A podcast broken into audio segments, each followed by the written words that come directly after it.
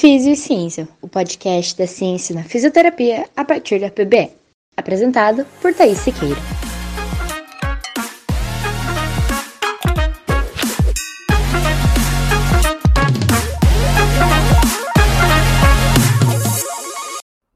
Olá, seja bem-vindo ao podcast Físio e Ciência.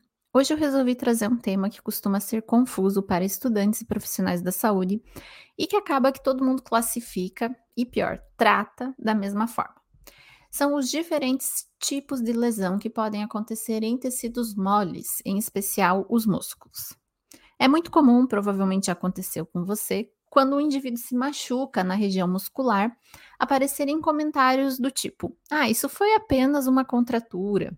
Ou então, não, esse com certeza foi um estiramento. Olha, eu acho que você rompeu esse músculo. Mas afinal, o que, que é o que? Será que é tudo a mesma coisa? Será que o tratamento é o mesmo? Então, vamos descobrir. Bom, sabemos que para que nós consigamos movimentar, é necessário que os nossos músculos realizem duas ações bem importantes: a contração e o relaxamento.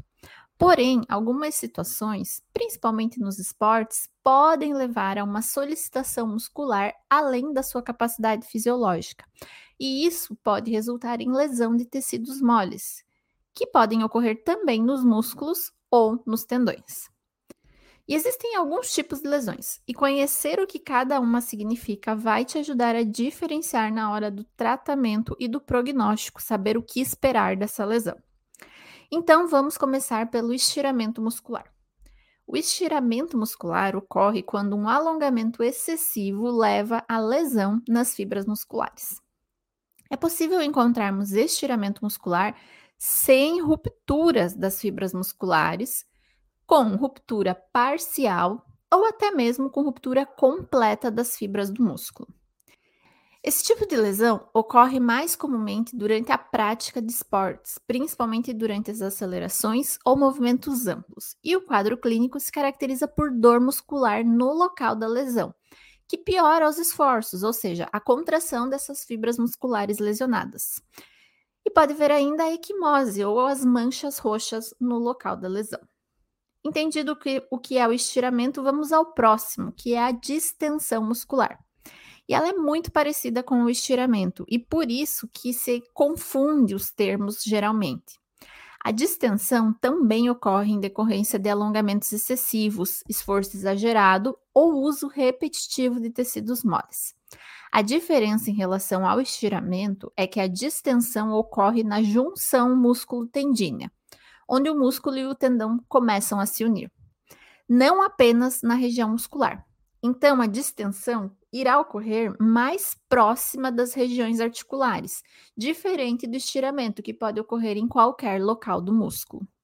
Esse tipo de lesão também pode ocorrer sem haver ruptura de tecido, com ruptura parcial de tecido ou ruptura total. E no caso da distensão, a fadiga muscular pode influenciar na sua ocorrência, mas movimentos contra uma resistência exagerada ou um movimento de contração forte e rápida são os principais agentes causais. E nós temos ainda outro tipo de lesão muito comum nos tecidos moles, que também pode confundir a nossa cabeça na hora de diagnosticar ou tratar os nossos pacientes. É a contratura muscular.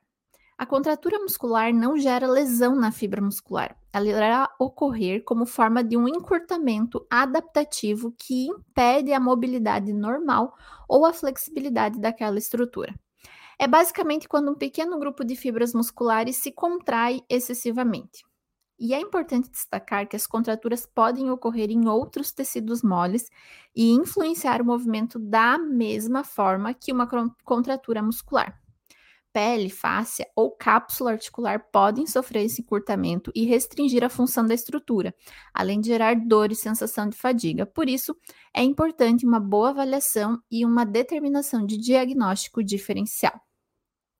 Como nós percebemos, os três tipos de lesão, apesar de muito comumente confundidos por apresentarem quadros clínicos semelhantes, irão apresentar mecanismo de lesão e prognóstico diferentes. Logo, o tratamento também deve ser específico, baseado sempre em uma avaliação bem feita do paciente. Mas de forma bem geral, lesões de tecidos moles em fase aguda vão seguir alguns passos, como inicialmente a orientação do paciente. Informar a ele o que aconteceu, qual estrutura que foi lesionada e como que ela foi provavelmente lesionada, o tempo de recuperação previsto, e se ele precisará modificar ou não alguma de suas atividades diárias durante o período de recuperação. O próximo objetivo é aquele objetivo claro de controle da dor, edema e espasmo, caso exista algum desses sintomas. E aqui vocês podem lançar mão do que a literatura nos diz sobre o protocolo Peace and Love, sobre movimento precoce. Inclusive, esse pode ser um bom tema para podcast, né? Se vocês tiverem afim que eu fale um pouco sobre isso, me manda lá no Instagram, tá? E é importante ainda nessa fase manter a integridade e mobilidade do tecido mole e articulação. Ou seja, nada de mobilizar tudo, nada de proibir todo e qualquer movimento, ou você vai criar um problema maior ainda lá no futuro. E por fim, manter a integridade e função das estruturas associadas. O que isso quer dizer? Lembre-se que o nosso corpo é um sistema dinâmico e que, na falta ou redução de capacidade de uma estrutura, a tendência é que outras modifiquem sua função para tentar suprir essa falta. Então, por exemplo, se seu paciente fez um estiramento de isquiotibiais, fique de olho na funcionalidade de estruturas musculares, articulares e tendíneas de pelo menos quadril e joelho. Mas é sempre bom dar uma olhada como um todo. Eu espero que esse episódio tenha te ajudado a esclarecer um pouco os conceitos e assim ficar mais fácil de planejar o tratamento. Lembra, o que a gente não sabe direito, provavelmente nós não iremos tratar da maneira correta. Então por hoje é isso, pessoal. Um beijo e até semana que vem.